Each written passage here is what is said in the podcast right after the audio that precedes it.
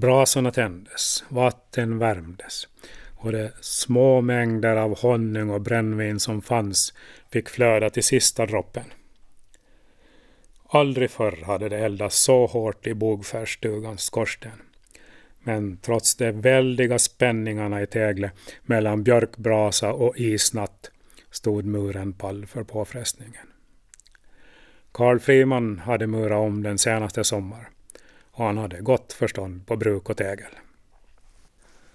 Alina återhämtade sig till slut från sin natt i brunnen men hon skulle för alltid bära på en rädsla för trånga utrymmen. Våren kom och den passerade. Likaledes gjorde sommaren och följande vinter som blev mildare. Karl Friman var bestående. Hemma på Lillbroskär var han idog men rastlös. Han ville ut på resor, jobb och handel men han hade hamnat allt mer i vanrykte för sitt svåra sätt och sitt hetsiga humör. Torpararrendet, som han tidigare till stor del kunnat hantera med kontanter, blev han nu åter tvungen att alltmer betala av med dagsverken. Och för mannen med vissa herrskapsmaner blev det förnedrande att vecka efter vecka gå som ett vanligt jon.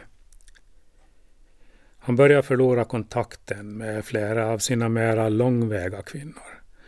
Och även i de närmsta byarna vacklade hans ställning. Till och med hans egen dotter Alma hade emigrerat till Amerika. Och han visste att pratet gick om hennes skäl att resa i så unga år och att han själv därvid lastades. Hans värld krympte och utarmades. Bogskär angjorde han mest nattetid, med sprit i andedräkten och Alina i blicken.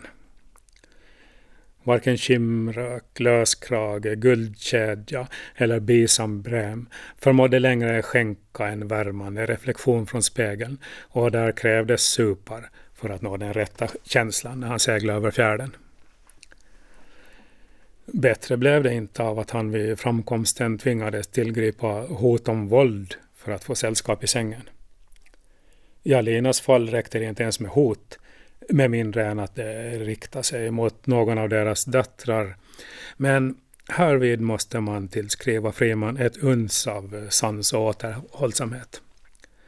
Då föredrog han handgriplig hantering av modern.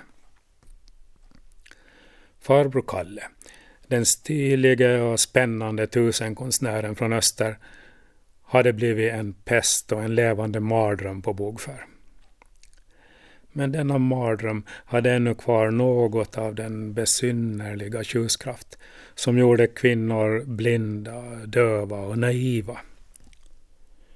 Synen och hörseln hade ändå börjat återvända till bogfärskvinnorna så att de tydligt såg hans framfart. Men deras vett pantade han på i det längsta. De trodde att spriten och övergreppen var tillfälliga förvillelser och var förvissade att det goda i honom skulle segra till slut. En dag förlorade Ida ändå sin tro. Hon gjorde det inför ett ord som var vardagligt i hennes värld men nu användes i ett sammanhang som väckte minnen. Karl var faktiskt nykter och sitt bästa jag den gången lekte och skojade med flickorna och fick till och med Alina att tina upp och delta.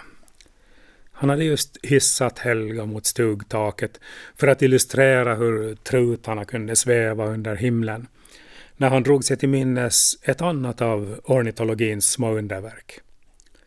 Men flicka lilla, du liknar ju ingen havstrut utan är mera skapt som en nätt liten svärta en svärtesunge.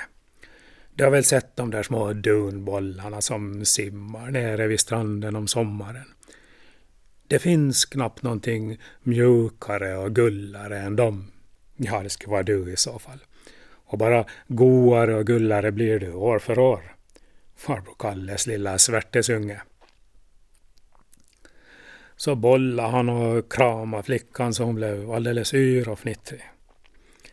Hans stora starka händer producerade glädje i hennes kropp och Karl kunde förnöjt notera att hon var sin mors dotter och på väg att bli en av dessa riktiga kvinnor som förstod sig på varma händer. De kvinnor som inte förmådde värmas av hans blickar eller ord brukar åtminstone förstå händerna. Men Ida blev iskall. Gulliga svärtesungar hade ju nämnts och hanterats tidigare under hennes tak och Helga började alldeles tydligt anta de former som gjorde Frimans händer ivriga och hans tunga silkeslän. Hon såg reprisen så tydligt. Hur samma lekfulla tal och kärl gick igen nu när nästa släktled började knoppas till kvinna. Hon hade ju följt motsvarande process med Alina för många år sedan, fast hon inte begripit den. Karl hade börjat få vittring. Och där fanns en förändrad och kännbar glimt i hans ögon när han lekte med flickan. Han använde till och med Alinas gamla smeknamn, Svärtesungen. Idas samvete hade gett henne många sömnlösa nätter för att hon i sin aningslöshet inte hade förmått skydda sin äldsta dotter mot Karl. Men nu ska han inte få locka fler unga flickor med sig i lekar de inte var mogna för. Hon sa dock inget åt Karl den här gången heller. För hon ansåg att detta var lika meningslöst som att försöka tala vackert med fåren för att avhålla dem från att sluka trädgårdstäppans primörer. Stängsel och tjuder, det var det enda språk som gick hem hos fåren. Och den här gumsen var minst lika svårstoppad. Det var redan länge sedan Ida första gången hade uppsökt kyrkoherden för att lägga fram sin nöd. Sedan dess hade hon också talat med länsmannen, med en jurist i Mariehamn och även med en läkare som plåstrat om henne efter hård hantering. Men handlingsalternativen var ganska få. Det är oklart om kyrkoherden alls dristar sig till att försöka tala med den erkänt vasstungade torparen men klart är åtminstone att ingen effekt kunde skönjas.